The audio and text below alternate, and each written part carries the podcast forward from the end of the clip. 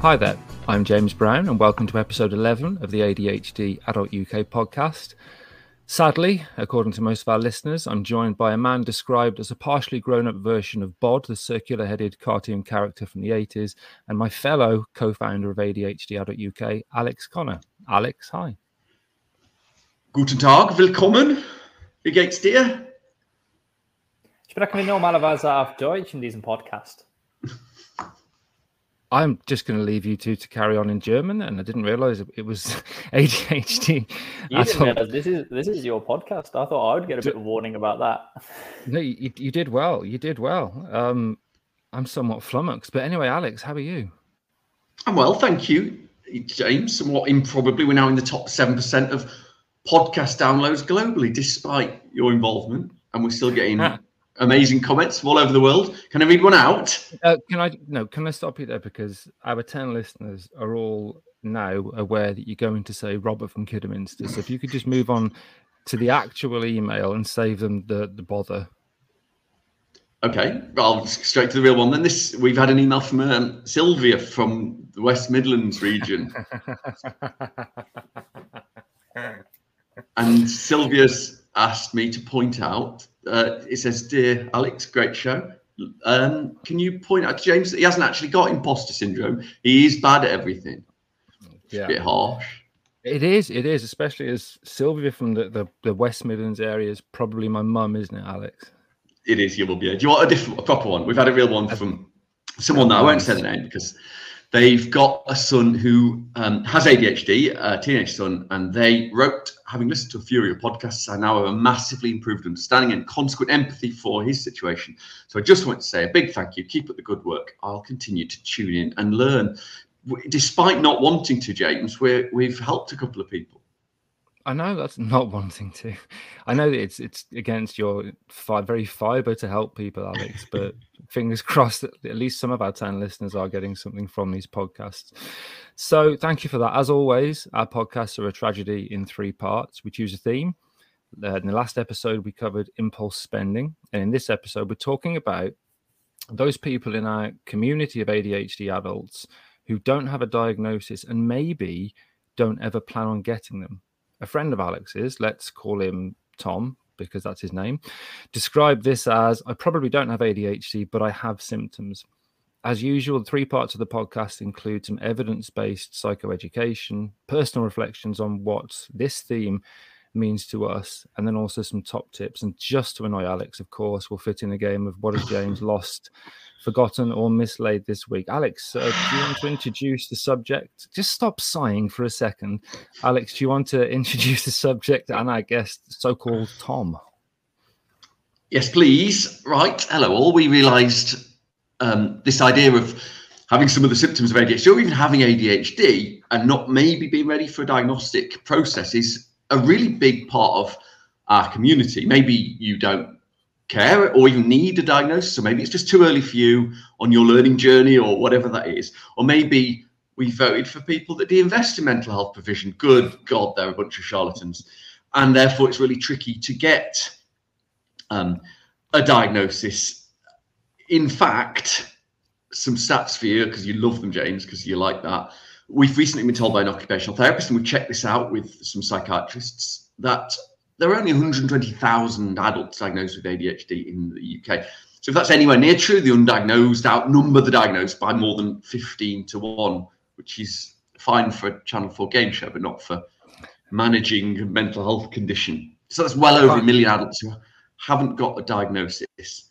So what we did, we asked Tom, who who pointed this out to us, if he joined us on another one of our very special guest podcasts, and Tom's with us now. Hello, Tom. Hello. Thanks for having me on. It's nice to be here. No, thanks for coming on. How, how are you doing? I'm not doing too badly. I'm not doing too badly at all. It's uh, it's interesting to see the kind of level of professionalism that you promised has been, has been delivered already, which I, I really like. yeah, we definitely said that. You so set, very you- briefly, you set your, your my expectations uh, exactly. yeah, ap- appropriately low. From a psychoeducation perspective, there's loads of data out there on medication hesitancy, even with a diagnosis. But it's starting to get data now supporting this idea of, of diagnosis hesitancy.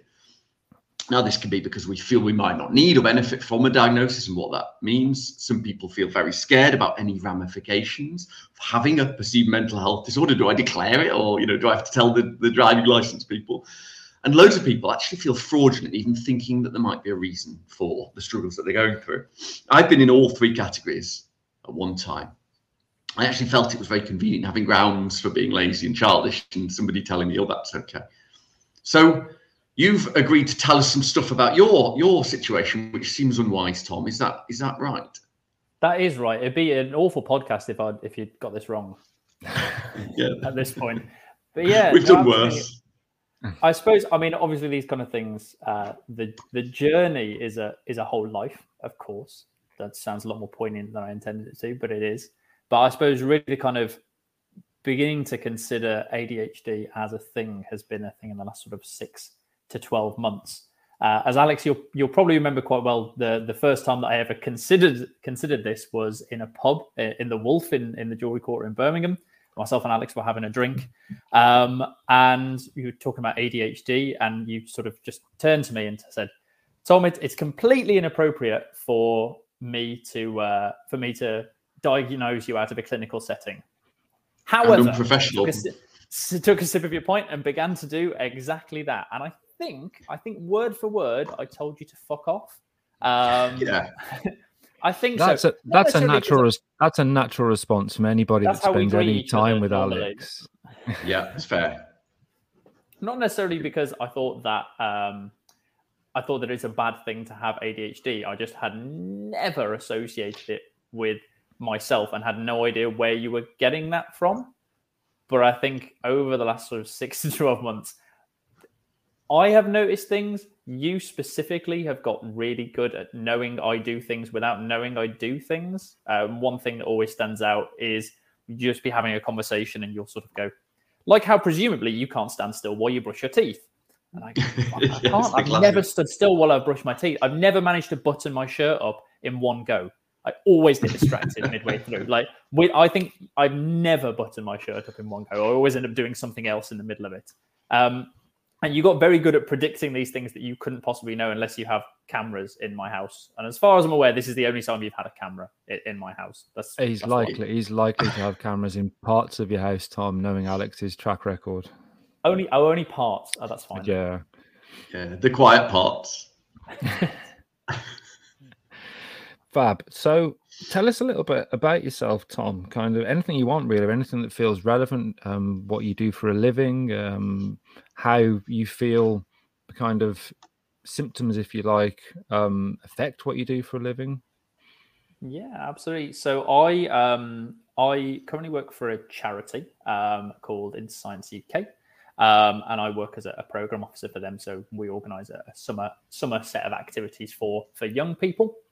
Um, but unsurprisingly, I have bounced through a lot of jobs and probably about three careers in, and I only turned 27 recently. So um, I've had, quite a quite a quite a varied uh, amount of places. Um, I well, let's see, I, I, graduated from Birmingham. I moved to Sheffield for a little while. I was in Reading and working for the university there, and then I moved back to Birmingham, but continued to work for Reading, and then I moved to Germany, and I taught in a few different places in Germany and then I was in Ireland, and then I was in a different part of Ireland, and then I was in Edinburgh, and then I'm back to Birmingham. And now, actually, I think next week, this will be the longest time I've ever had a job. So, in terms of career, how long is that? uh, one year and a week. It just um, scream, it screams neurotypical to me, Alex. I don't know about yeah, you. Absolutely. And in fact, this was, was the first. This was the first job, the one I have now, uh, where I've ever quit a job and had another one lined up. Um, that's that's never happened to me before. So I suppose that would probably be an impact. Again, as as you mentioned earlier, I, I always say I, I, don't think I have ADHD, ADHD, but I feel I have most of the symptoms and all the things that help people with the symptoms tend to work for me. So there is that little bit of imposter syndrome. There is that little bit of unwillingness to maybe admit it. But yeah, so um, that is that's me and my career and and what I do. Um, I never know how to answer these kind of questions. Like, who are you? I, do you want to, do you want I, to see my hinge profile? Like, I think I think you did a really good you, you did a really good job there. And 27 as well, so so young. You could be Alex's grandchild. I don't know why you'd say true. something so hurtful to me. no, of course, no right, right, so- related to Alex. they, they don't. They, in fact, no, they're not going there. So, so what about day to day, Tom? What's your day to day life like? Um, so at the moment, I work from home, um, and I also I kind of live on my own. So that's the first time that I have ever done that. Um, I've been doing that again for for approximately a year now. That has been a challenge in a number of ways, but it has allowed for maybe a level of self reflection that I have never had uh, had before in my life, um, which has again helped in this kind of this kind of general this general journey. Um, but yeah, I say, I mean, I, I work, I work re- fairly regular hours. I keep myself busy with, um, I love climbing. I do that a lot in the evenings. Um, that's, I probably ping between those two things. And uh, of course, language learning. I find, I find other languages really, really fascinating. Um, this is how, obviously, for anyone that doesn't know, is how Alex and I met. We were on the same German course. Um, so yeah, and I, I think one of the things that I find particularly fascinating about existing in other languages is that a lot of the things that I now recognize or believe as symptoms, I actually tend to lose in German. Um, like I tend to be a lot more focused in German. I lose track of thoughts a lot less. And I wonder whether part of that is because English, you can make up a sentence as you go along and never know how it's going to finish. But you just can't do that in German because the verb goes at the end. And I've always wondered whether that's been a, a thing that's meant that I was so attracted to that language specifically. There is some psychological research showing when you speak in a different language, you have a different measurable personality change. I haven't looked at the, the if that's still the case, but it was the case a few years ago. I've, I've always been interested in that. So does that Yeah, mean I'm you're definitely so- I'm as much of a mess in Spanish. I was about to say, does that mean Alex, you're just as psychopathic in German? Like equally, yeah, we prefer the term borderline sociopath. Alex's sense of humor gets worse in German if you're interested. Oh. I can't. I, I, I, I barely, I barely tolerate his sense of humor as it is. So I can't imagine what it's like having to sit through a German class or have a, a conversation with Alex in German. Um, Intolerable. So, in, intolerable. So, Tom, what interests me is after you've described your career and the fact that clearly you do have some of the symptoms of ADHD, is is why you think you maybe don't fit into the kind of full fat ADHD model. I like the full. I'm a, blue, top ADHD. Uh, Blue top, um, yeah. um, it's a really good question. Um, I think part of that is so. Again, I, I'm I've sort of got two weird sides of me going along here. Whereas there's the side of me that is kind of like, yeah, I'm reluctant to say that I have it. I don't necessarily like to say that I have it. I'm not sure whether I feel confident to say that I have it. But equally, I'm standing here on ADHD podcast, um, talking talking about ADHD and how that's affecting me. So there's kind of two um, different things going on there, and I've completely forgotten the question, which is probably quite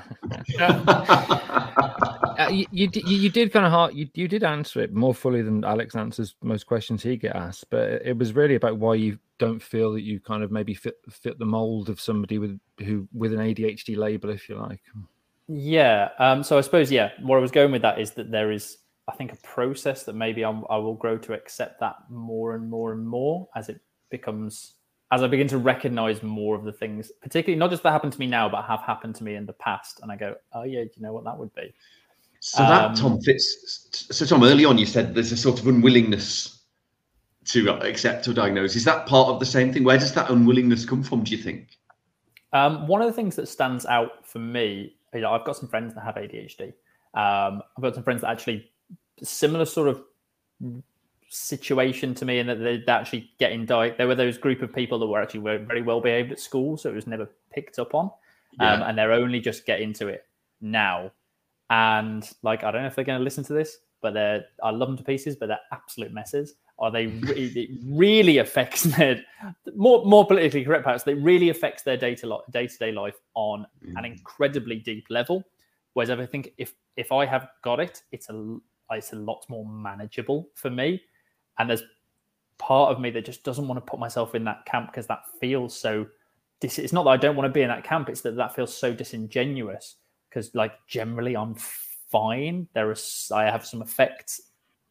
It's interesting as well because they really don't feel like that at all. Like they think it's hilarious. In fact, it's great to hang out with them because you just doesn't matter who's talking over who. we just don't care. Yeah. Right. I think Follow the generally I'm tangent wherever fine. it goes. Generally I'm fine is something we hear quite a lot until you're not. I guess that's the thing, isn't it?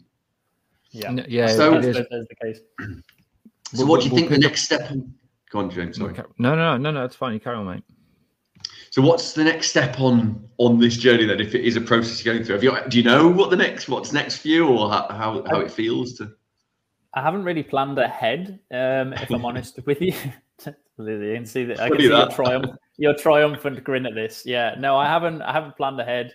Um, I wanted to have a think about it before this uh, this podcast, actually, but then sort of time got away from me. Um, and yeah, so what is next? I think for me, actually, dealing with some of the symptoms. I'm quite comfortable calling them symptoms now, um, and addressing them as as that. Um, dealing with some of them is something that I'm I'm starting to work on and sort of build through that, and beginning to forgive myself or understand myself a little bit better. I've got a lot better at going of, of not putting myself trying to put a round peg in a square hole, so to speak.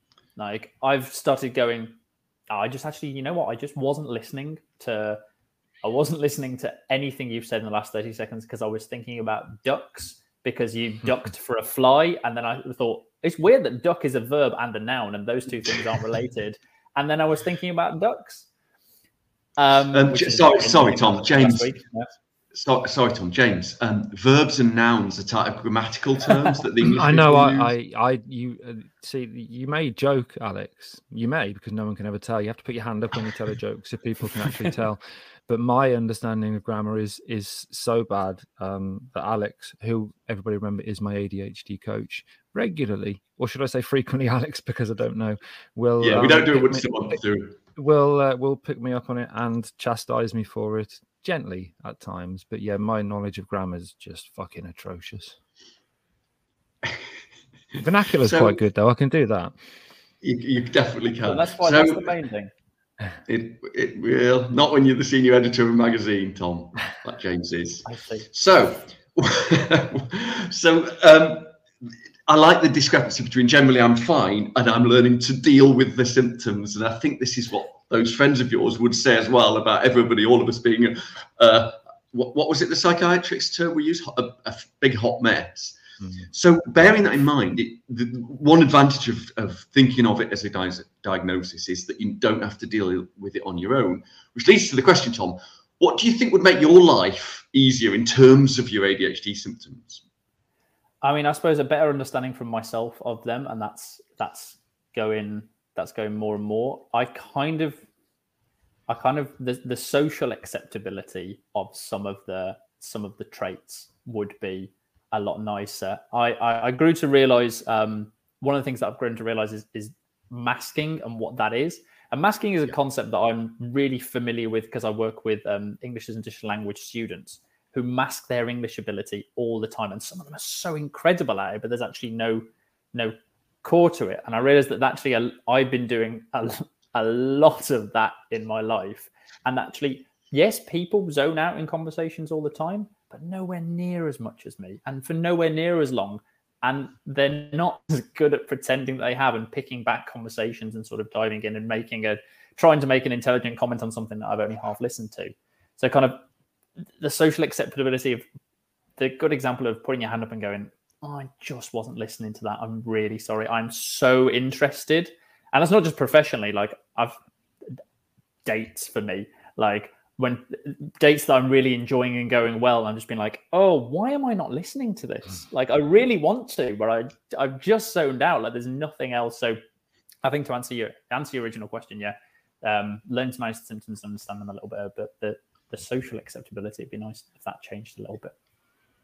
It's an amazing point. And to say I'm so sorry for it is really interesting, isn't it? Should we have to do that? Would you know? Do, pe- do people with other disabilities have to apologise for the literal behaviours that they they have to do? Probably not, James. No, that they they don't. But this is the issue, isn't it? There's there is documented stigma in society around ADHD, and if you add to that the almost absolute lack of acknowledgement or understanding that it exists in adults, to the point where even some psychiatrists say it's not real, and where lots of popular commentators say on social media it's not real because there isn't a biological marker which distinguishes it. For example, um, it's difficult to trying to imagine a future where it's so accepted that you would be able to just say at the start of a date or a conversation, "Oh, I've got ADHD, so you know if I do zone out a bit, it's not that I'm not interested; it's just it's just my brain." Or that when you know you start a new job and you told your employer you've got ADHD, they automatically put support in place to make sure that you have everything that you need. We're, we're a long way from that, but this is the reason, you know, we do what we do, I suppose, is to try and help educate everybody, not just people with ADHD, but their families, their employers, their healthcare professionals, that, that it's a real thing that needs support and that so many people out there require help. Yeah, admitting that admitting to professionals and admitting within work that um, that it's something that I deal with or I struggle with. Um, that's very new to me, and that's something I still feel a little bit uncomfortable with. Out of interest, the first person that I ever did that professionally with was yourself, James. Um, we actually discussed it in an email chain that week, we yeah, had. Of course. Whereas, mm-hmm. like, I knew I was emailing somebody at the someone at Aston, someone at, in in your department, and I was aware that also Alex had this friend that did all of this, and we started talking about ADHD, and it just never clicked that you were the same person. yes, that was ironically the first time that I did that. So, did you do that after you after I had I disclosed? Obviously, I've forgotten working memory. Um, had I disclosed had I disclosed to you that I'd got ADHD, and then you said something back, and and then if so, was that because it felt like a safe environment?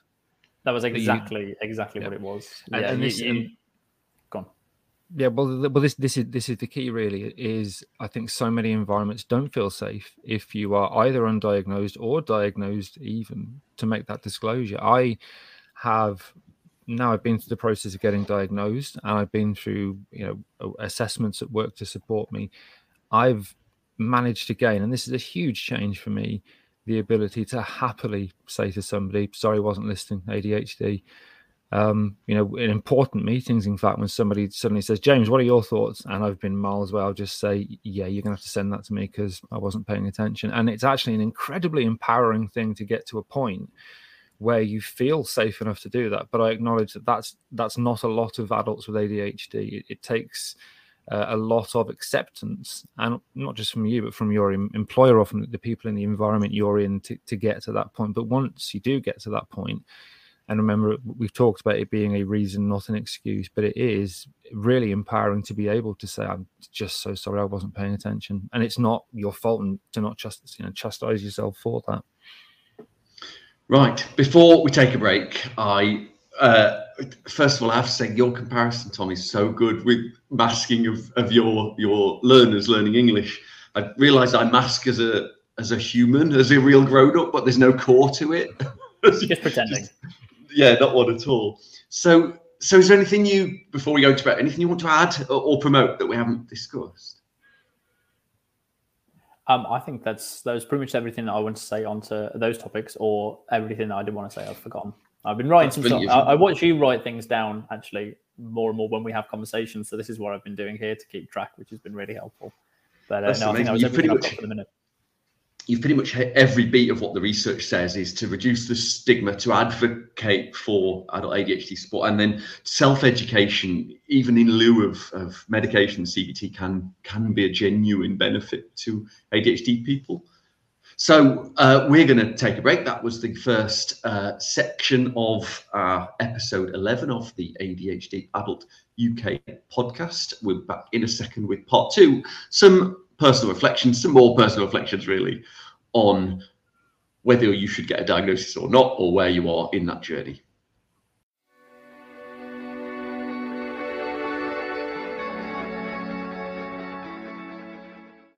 Welcome back to part two of episode 11 of the ADHD Adult UK podcast. In part two, we give some personal reflections on the theme. Alex, have you got anything to share that's interesting and not completely mind numbingly boring as usual? Don't think so, James. No, I'll just go with the typical mind-numbingly boring. I, I, I resonate with almost everything Tom said because I, I was there, and sometimes I'm still there of being diagnosis hesitant. I think I was always much more medication hesitant than diagnosis hesitant because you know it's just somebody telling me that that this might be true. It still doesn't make it true, and and people often say, well, the diagnosis made me feel safer, made me feel less like an imposter. But that imposter syndrome is still there, even with a formal diagnosis and medication. It doesn't go away. I think that's part of the part of the problem.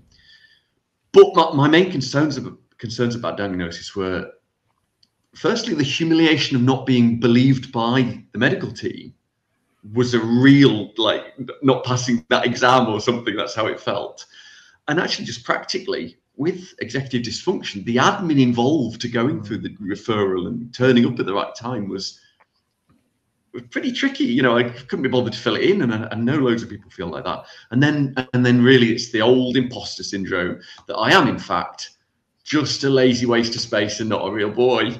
That's how i feel probably always will. When we did uh, the podcast and Mickey O'Brien was on, she described a feeling similar to that that we've heard described by the LGBTQ community of sort of being something else to that portrayal. And I felt that very keenly. I was terrified that I was, you know, just just a, a lazy freak, essentially. James, are you going to allow me to say that? I had something lined up, and then I thought, you know what? All I've said so far has been bitter, twisted digs at you. So I'm gonna let it. I'm gonna let it pass, Alex. You're a yeah, you are a freak. We all know that, but you know you're a freak, aren't you? Exactly. Yes, part of the team. Yes. So what about um, you, James? Yeah. So for me, there are definitely some similarities, but it, it's odd when I think back. So anyone that's listened, to any of our ten listeners that have listened earlier on in the podcast will remember that Alex told me seven years ago, I think it was, when he was diagnosed. Um, that I probably had ADHD symptoms as well. And at the time, I barely even considered it. I, I, didn't know it was a thing, which I was a bit ashamed of as a as a as a scientist. Had to do some reading, did the, all the self tests, and it was apparent that I did have the symptoms. But the first thing I thought was, I'm all right. I'm, I'm coping. And Alex and I have talked about this. And under the current diagnostic criteria, there is a chance I might not have been diagnosed because I, you know it may not have been having a moderate impact on two domains of my life. I'd just been promoted at work, happy relationship at home, everything seemed fine, but I definitely had the symptoms. And I just then forgot about it. Alex and I didn't talk much about his ADHD for a while. And then the next thing that happened is a, a colleague of mine called Eric Hill, who's a really talented and clever stem cell biologist, um, started to struggle um, and it was obvious to me that he had ADHD symptoms. So we sat down and had a chat, and that made me think about my ADHD then. And after um, Eric had gone on to get a diagnosis and it had really changed his working life, I did start to question whether it was something I needed to do, but I still didn't really push for it. And in the end, it took the pandemic and lockdown and a, a full on mental health crisis and lots of uh, trigger warning um, ideation about suicide, etc., for me to get in touch with Alex. And he said at this point, you've got to get a diagnosis. You, you know, you almost certainly have ADHD, and I think this will help. So it was really, it was that pinch point that that caused me to to realize I needed a diagnosis. There was a little bit of, of medication hesitancy. I remember when Alex first told me about ADHD that um, and this is massively ironic that one of my first thoughts was I don't want to take tablets because that they might change me, which considering the fact that I loathe myself with the fire of, of a thousand suns is an incredibly ridiculous statement to make. But I did think it would yeah. it would somehow change me into a different person when I maybe when I hated even more. Um, but that when I was soon forgotten when I kind of forgot that I might have ADHD. So really for me it took a mental health crisis um, to, to push me in that direction. Tom, have you got anything to add to what you've shared with us in in part one in terms of personal reflections? Yeah, I mean, I suppose my first thing really is actually a question, which is to Alex, which is, do you do you diagnose everybody you know? Like, is that your is, that, is that your vibe? It's just, it's just, everybody he knows has ADHD. That's the problem. this was no, people ask me. Well, I a lot of the things that I Alex has pointed out to me are symptoms. I just recognise as a thing that most of my friends have because apparently we congregate. That's what we yeah. do because it creates a nice accepting atmosphere where everyone's quite similar and has the same ways of thinking and the same processes, and you don't notice that actually the other, I'm not sure percentage of the world, um, doesn't necessarily think always like this. Um, so I suppose that would that would actually make sense. But yeah, this seems to be a thing you do, Alex.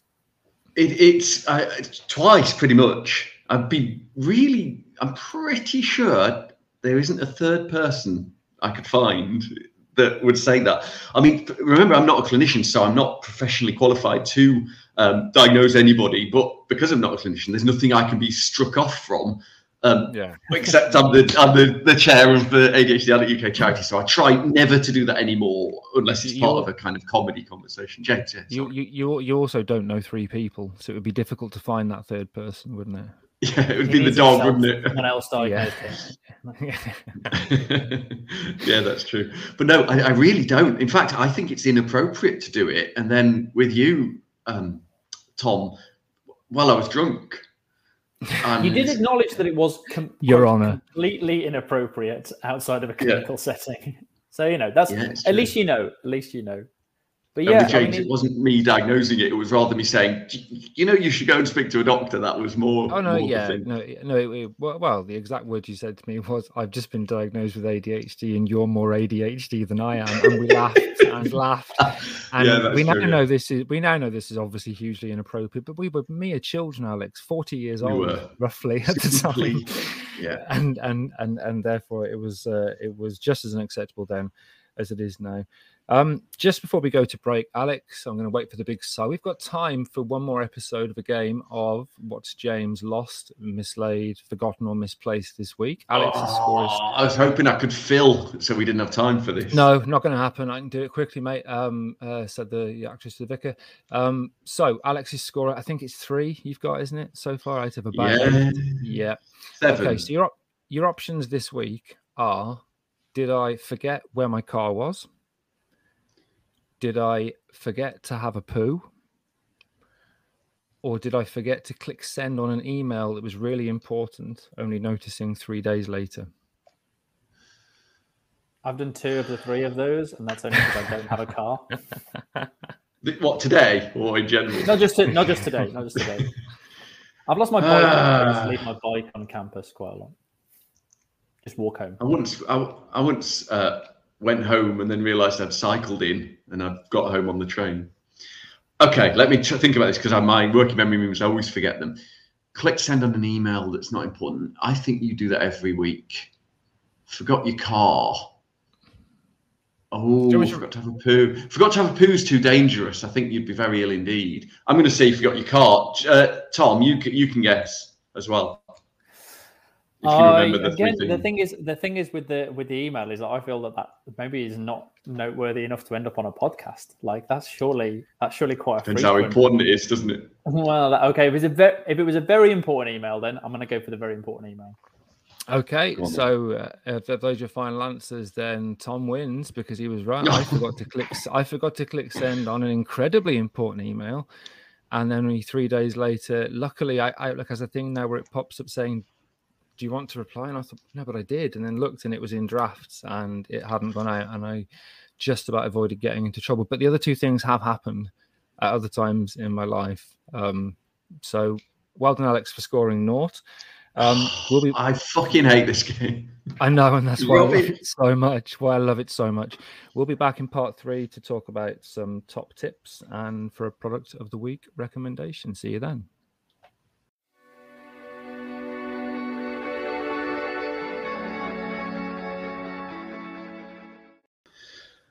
Hello, welcome back to part three of episode 11 of our ADHD Adult UK podcast, where we've got Tom with us and we are discussing what's it like if you might not be thinking about getting a diagnosis. We haven't got a better word for this, have we? I've got ADHD symptoms, but have I got ADHD? Maybe we should call it that.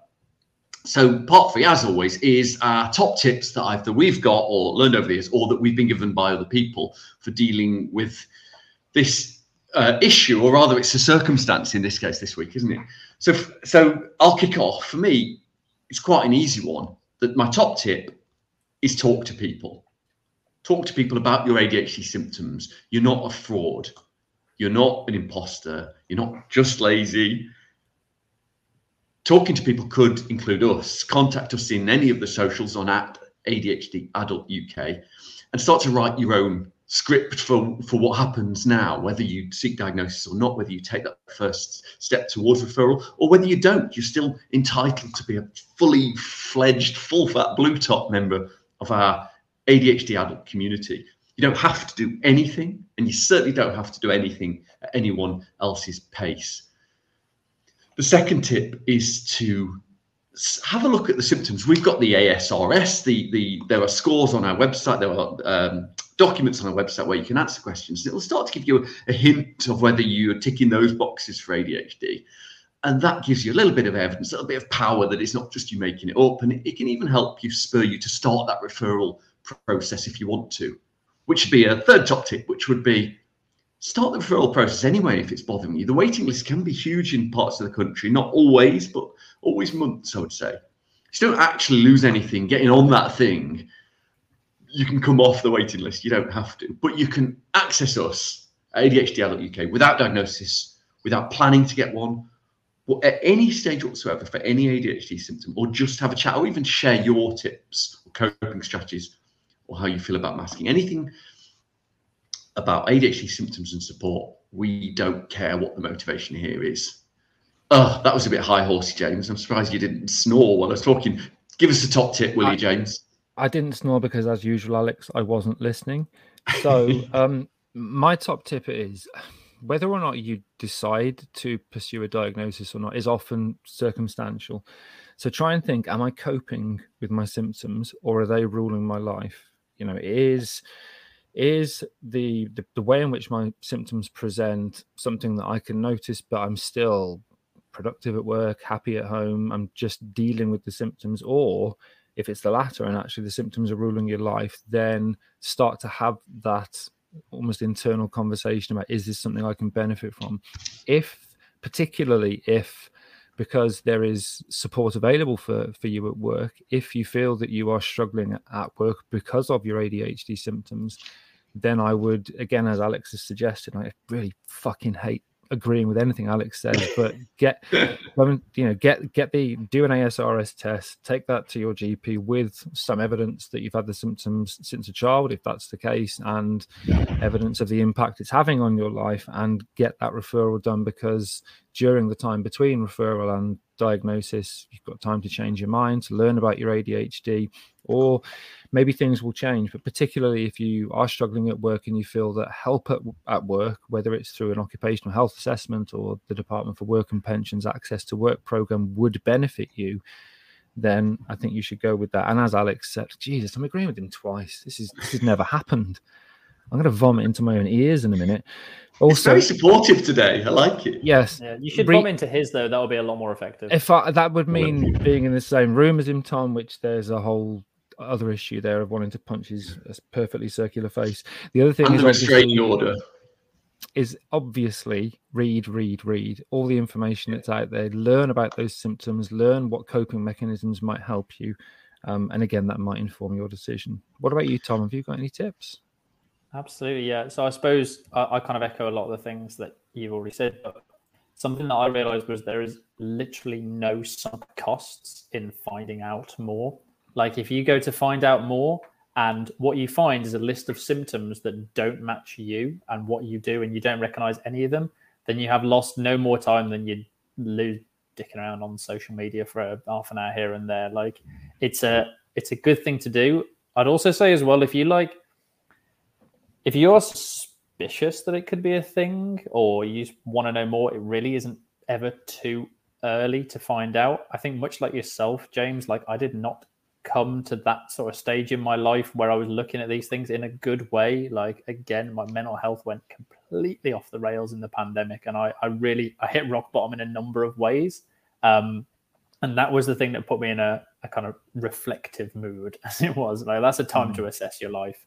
Um, that's a really, really effective way of of doing it. But it's not a healthy way. It's not a good way. Like it's it's never too early just to to think about it. And with there being with there being no sunk costs, like why not just give it a Google? Why not just find out a little bit more? and there's that thing that we've all kind of said that oh well right now i'm fine or generally i'm fine or that there are other people my friends who are a hot mess and maybe they're worse than me i have this this mantra with people that that not wanting to access support for yourself because other people out there might be struggling more than you feels a little bit like saying that you're not allowed to be happy in case other people out there are happier than you, which that way around is ridiculous. But when we're struggling, we always think, well, there must be people worse off than me. It doesn't work like that. Listen, thank you, Tom, for joining us for this. It was very illuminating, really helpful to have somebody at exactly that stage on our journey. We've just got time for product of the week, and I genuinely can't remember if I've already done this one in a previous podcast because obviously I can't. But uh, I'm really, really, I'm overly excited about the timer switches on my lamps at the moment. I'm sure I've done this already before, but it's so amazing to take that one of those working memory pressures off my own shoulders that I don't have to turn my lamps off before I go to bed. James looks so bored with this product of the week. We've definitely done it before, but that's no, we, go we, and get some no, timer switches. Yeah, no, we haven't done it before. It's just it's yeah, it's just um yeah, it's just you speaking. It puts me into a a, a stupor, Alex. You know this. I do know. right then, so that was episode 11 of our ADHD Adult UK podcast, talking about pre referral perspectives with uh, wonderful help from a uh, friend of the show, Tom, and from James and me as well. If you need anything at all, please contact us and the normal social media sites at ADHD Adult UK. If you've got any feedback or any ideas for new shows, we're always willing to listen to them. But for now, thank you. Goodbye. See you soon. Thank you for having me.